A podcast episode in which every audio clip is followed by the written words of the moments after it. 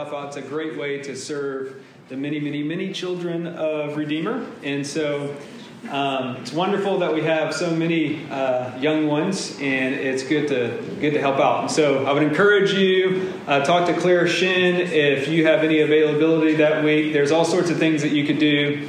Um, and so we encourage you to do that. And this is not going to be the first time we announce this. So, um, okay, uh, we are continuing our series through the Ten Commandments, and we've come to uh, commandment number six. And it's our practice at Redeemer to spend some moments in silence before I pray. And what we're doing in that space um, is just simply asking God to make us aware that He's here with us. It's very easy, as we always say at Redeemer, it's very easy to forget that we're engaging with God, and it's very easy to talk about God and not to Him.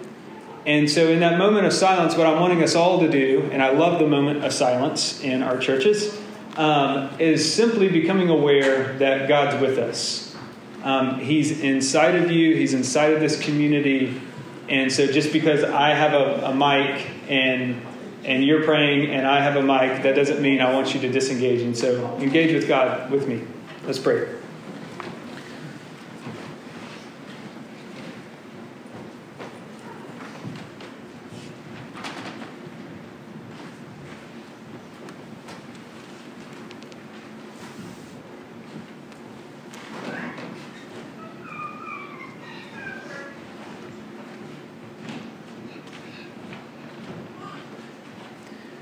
Lord, each person in this room is so very holy, and it's because we bear your image, we are your image.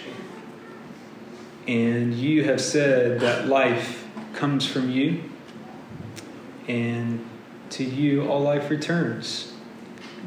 And as we think about what it means to um, take life, what it means to murder, um, we do ask, Lord, that you would eradicate uh, all of the anger and hatred that is within our hearts. It does not exist just in the outside world, but you have said that it cuts through the heart of every human being.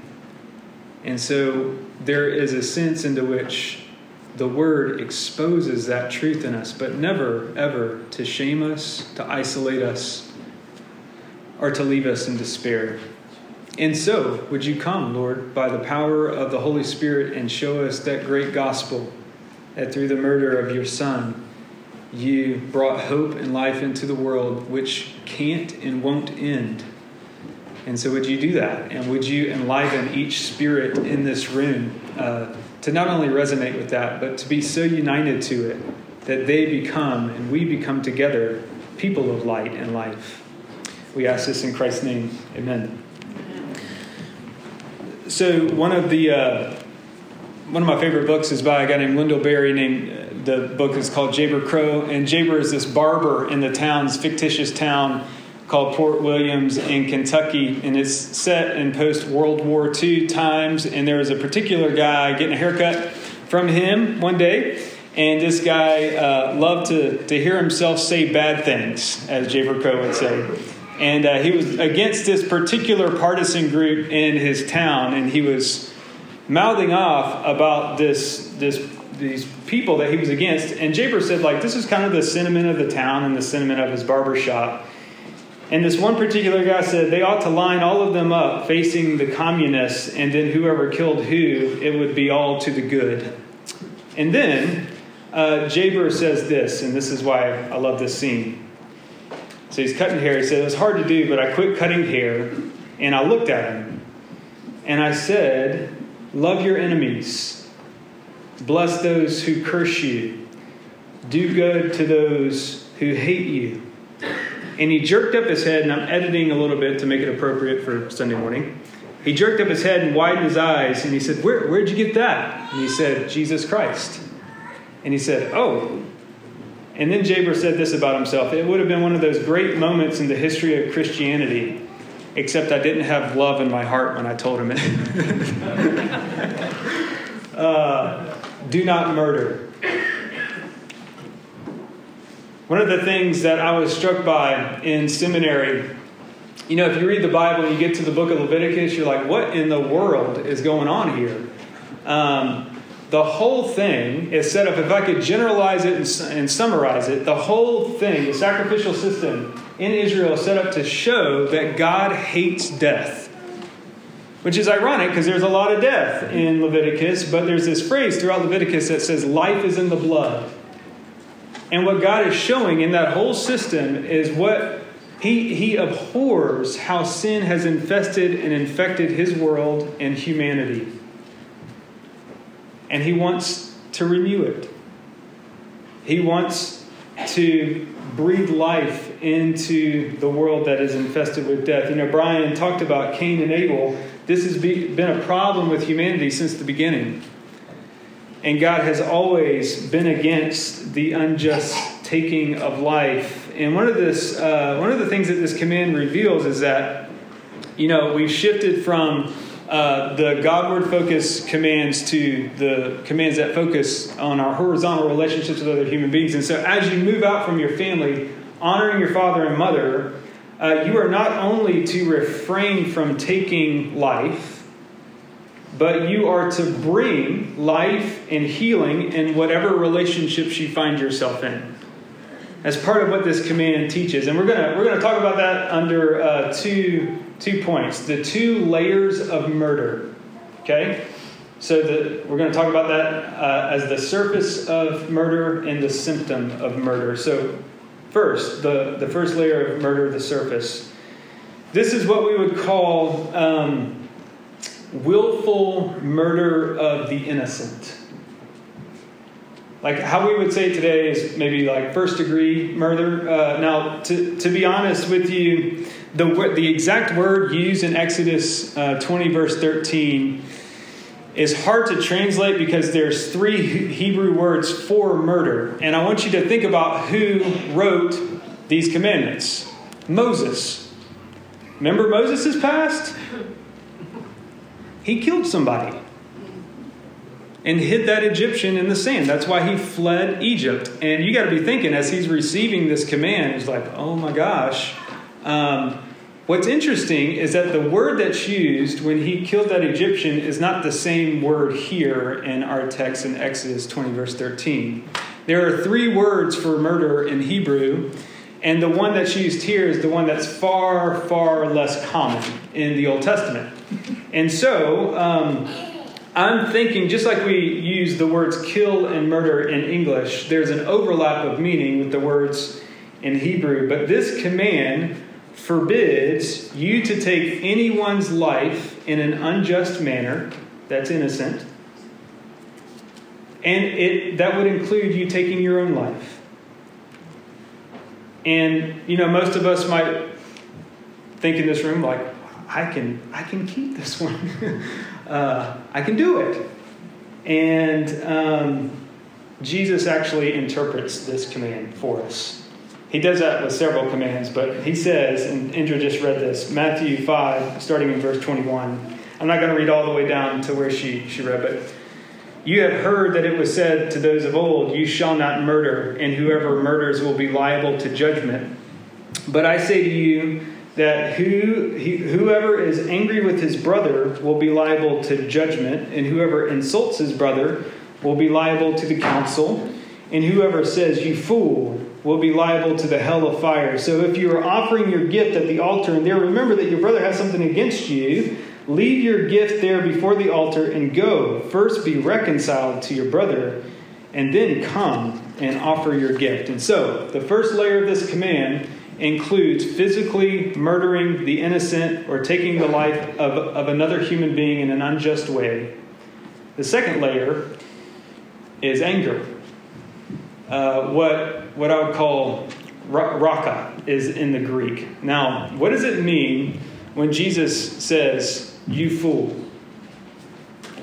Part of what it seems to be getting at is this idea of feeling some sort of disgust or superiority towards your brother. Now, notice the language here. This is uh, referring to the context of the worshiping community. So, this command actually first applies to how the worshiping community relates and interacts with one another. It's not talking about the world outside yet. Now, may, maybe you've never thought of yourself as a violent person, but have you ever looked at somebody and said, maybe not out loud, but under your breath, why are you such an idiot? Why, why are you so unloving? How can, you, how can you think like that and not see the facts? How could you believe in God and actually think that? Now, here's what I think um, Jesus is getting at that before physical murder, before particular stances that we hold that are right and just and good, like protecting innocent lives, like protecting innocent babies, like being against the innocent taking of life from people of color or people that are old, euthanasia. Before any of that stuff, this is something that Jesus wants us all to focus on internally that every human being has an internal symptom that must be dealt with. And it's those thoughts of disdain towards, especially those within one's own community, that they're like little tiny seeds. Those thoughts that might not turn into outright physical murder now, but it's the beginning of murder. Raka. And maybe it starts with, you know, cutting that person out of your life. Maybe it starts with slightly moving away from a person because they're just hard to be around. Now, look, I'm not saying, don't hear what I'm not saying. Uh, I'm not saying that there's not a time to confront somebody in a very direct way, nor am I, am I saying that it's not appropriate and sometimes very wise to place thick boundaries in the lives of people that hurt you, especially in abusive relationships. But here's the teaching these seeds of murder are in all of us, is what Jesus is saying. And you must cut those thoughts out of your heart every single day, or it will grow and fester.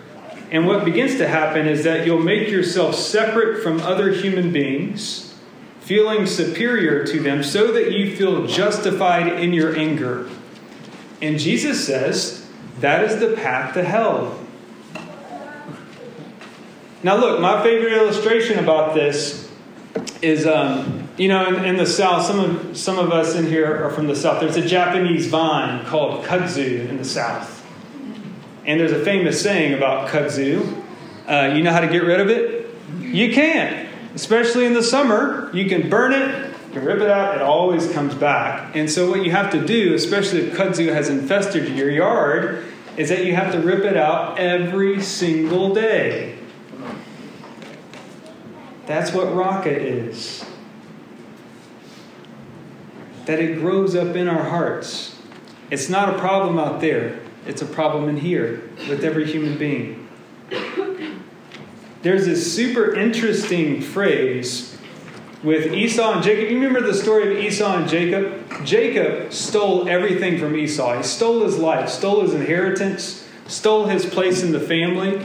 And Rebecca comes to Jacob because Jacob was her favorite, and she says, Hey, your brother Esau comforts himself by planning to kill you.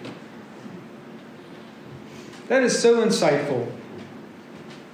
He comforts himself by having thoughts to kill you. It's comforting to him. This is the temptation when especially guys when you feel isolated or you're deeply wounded like what esau was feeling that's not the end of esau's story. He changed by the way. But here's what i want to tell you. There is a way of getting through the pain in this life by despising other people. And jesus says don't go down that road. Raka saying in your heart about other people you fool sneering at them. I can't believe you would do that. Meaning, breaking this command functions for us so that we don't have to deal with a God who claims to love life, yet we see death everywhere and injustice everywhere. And it's all around. That's the real heart of murder is that you don't see God doing anything, and so we feel like we have to take matters into our own hands or into our own hearts and make people pay. So, what do you do if you're there? Um, well, every day, when your mind starts to spiral towards contempt of another person or even towards contempt of oneself, Jesus is saying it's actually more important to uproot that thought and to uproot that disdain before coming to worship. That's a pretty big thing to say. Before doing the thing that you're called to do as a human being, uproot it, get it out. Here's why because unhinged anger leads to hell.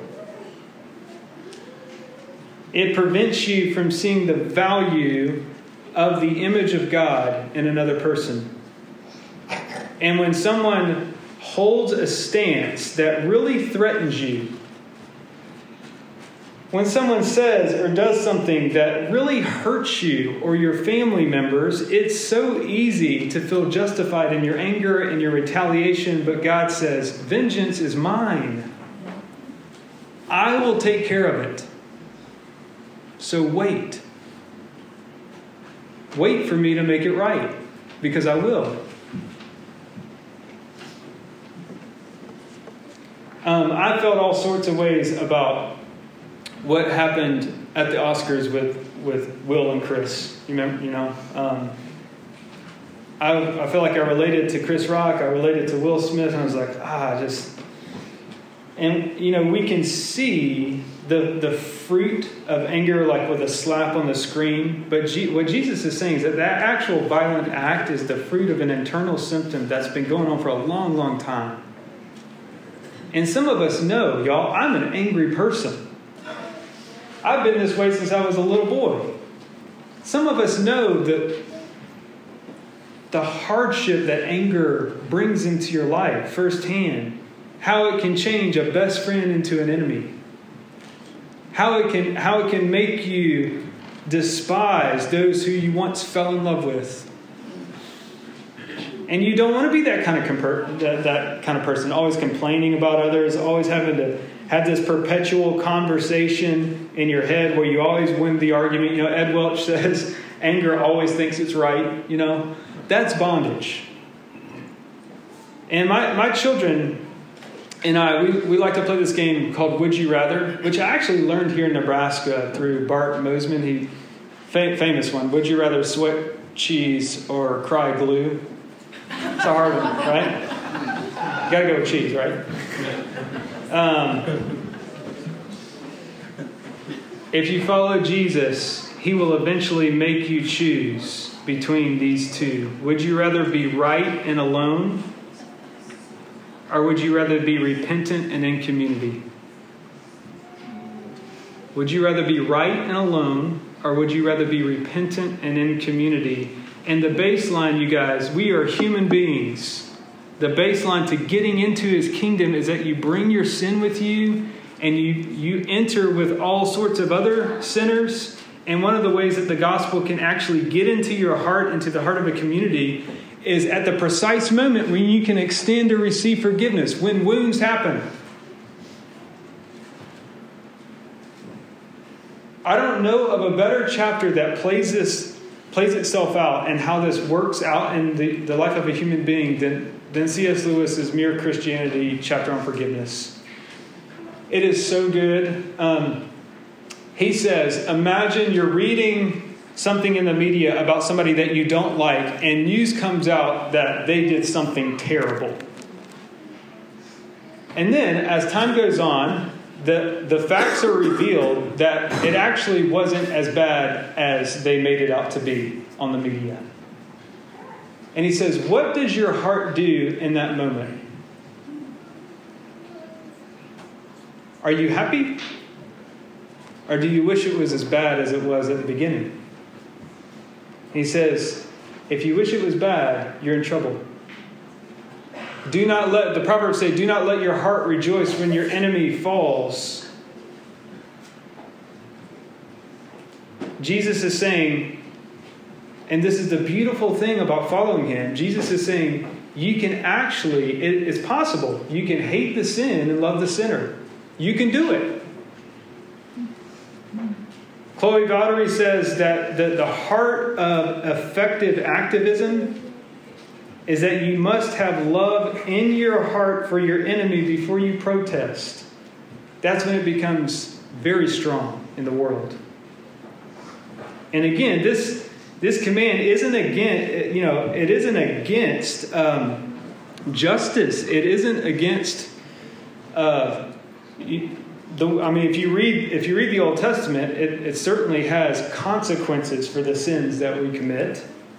It, it isn't against uh, setting thick boundaries against those who continually harm you or crying out for justice to God Himself all the time.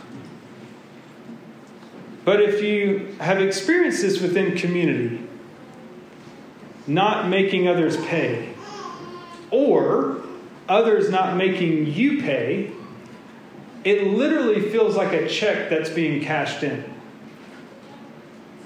And it's when phrases like, you know, we use phrases all the time and we sing it, that Jesus paid for my sins. It's when phrases like that begin to be personal to you. If you were to write me a check for a million dollars, I'd be like, oh, that's, you know, that's cool. Um, but if I went to the bank tomorrow and they gave me a briefcase of cash, that's a different story, right? When you extend forgiveness to somebody else, you are feeling the payment. This is why we sing about blood. That Jesus' blood is the cash. And you're like, this is where it all went. This is where all the pain got let out so that I can receive the, the inheritance of Christ that goes right into my pocket so that, this is how it plays itself out, so that I can be about the protection of life of other people and so that I don't have to make other people pay. And I don't have to make myself pay anymore. This is why we prepare for Palm Sunday and Holy Week. This is at the forefront of Jesus' mind as he's looking over the city. And he's alluding to Genesis 1. And he's like, I have, he's looking at his people and he's like, I have longed to gather you like a mother bird would gather her chicks under her, but you wouldn't let me. You wouldn't. You didn't want anything to do with me. And so what does he do? He still heads into the city, knowing what would happen to him. Knowing that he's going to be he's going to be the one that has to pay through his own blood. Now, the, the cost that you will feel if you practice this command it simply plays itself out as constantly remembering Jesus in every interaction that you have with other people, especially when they hurt you. And when that happens, you will actually be able to forgive as God forgave you, and at the same time stand up for the lives of the innocent. And I want to I want to speak to you about one more thing concerning this command that I, I believe to be the most devious way that evil works. And I don't know about you, but I am certainly uh, my most critical critic. Are y'all like that? And whenever anyone points out a flaw of mine, my general tendency is like to immediately get defensive but that's not the worst part. Uh, the worst part is over the course of time, and sometimes over the course of years, I begin to tell myself, You know, that's true. Why are you so stupid, Matt? Why can't you just get it together? Your children deserve a better father. Your, your wife deserves a better husband. You guys know that thought process? You guys talk to yourself like that? Um, Dan Allender says that he's got a, a tennis player who's a, who's a friend who said that he actually can't play good unless he maligns himself for not being better. And when questioned on it, he says, This type of approach actually helps me improve.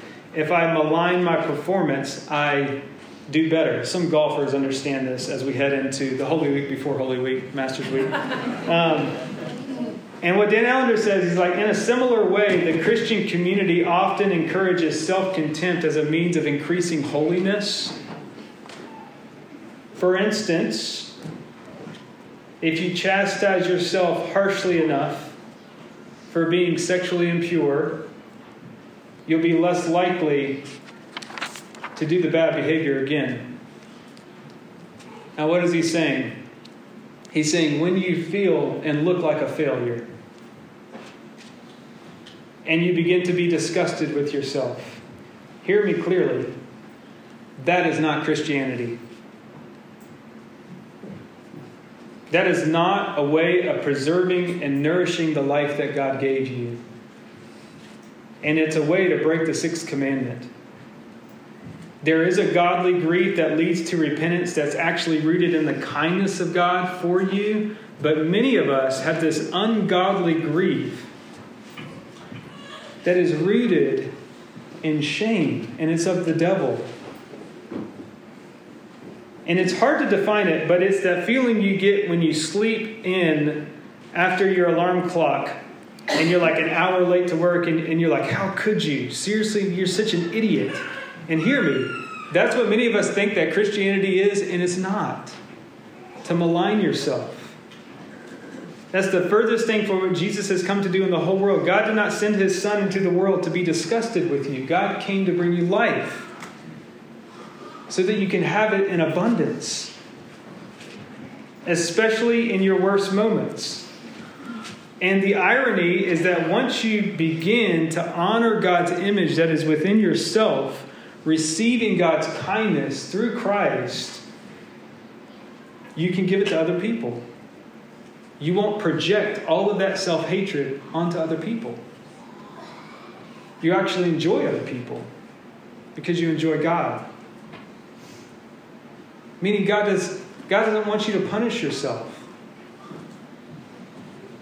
He does not want you to beat yourself up. It's an avoidance of the gospel to always be maligning yourself, to be relentless on yourself.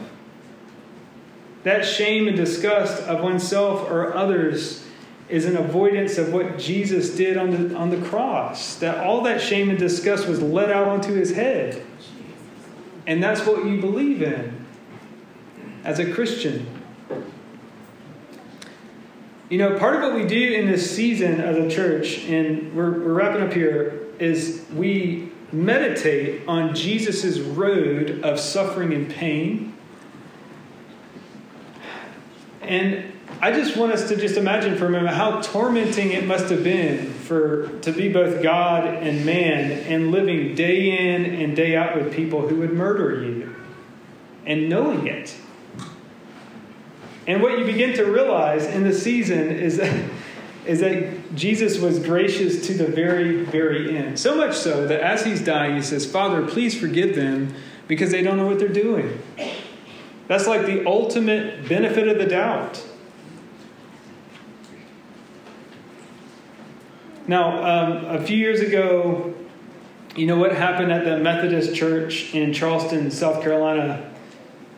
Um, these church members, is, you can see this on YouTube. You can watch Dylan's trial, this boy.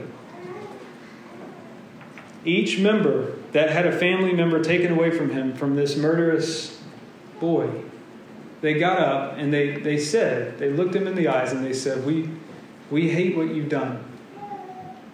What you've done is you've taken so much away from us. But we still want you to have God. We want you to taste the forgiveness of God. And those are the types of people that Jesus intends to fill the world with. And it becomes the strongest force in the world to stand up against injustice with fierceness, but you have this secret in your back pocket that whatever people have done to harm you, they are still God's image. And you can still desire their good. That is ultimate freedom. That means that no matter what anybody does to you, that pain doesn't control you. It is the literal embodiment of eternal life. And you see it in spurts in this world, but especially in that church with those dear brothers and sisters, extending forgiveness but calling for justice this command um, on the surface seems quite doable. And Jesus, uh, as he interprets it in the Sermon on the Mount, he's, he's not unnecessarily trying to make human beings out to be worse than they are. He's just saying it straight. He's explaining what actually happens internally in our hearts. And he wants you to be released from the bondage of anger. So let's pray as we head into. Uh, Holy Week, we'll start with Palm Sunday this, this coming Sunday, a week from now, and then um, celebrate Easter the following Sunday. So let's pray. Father, we, we thank you for the gospel. We thank you for coming and being so kind and patient with us, and yet speaking the truth at the same time. And so, Lord, would we do that with one another um, here today? Would we at this table um, know what you have done to give us life?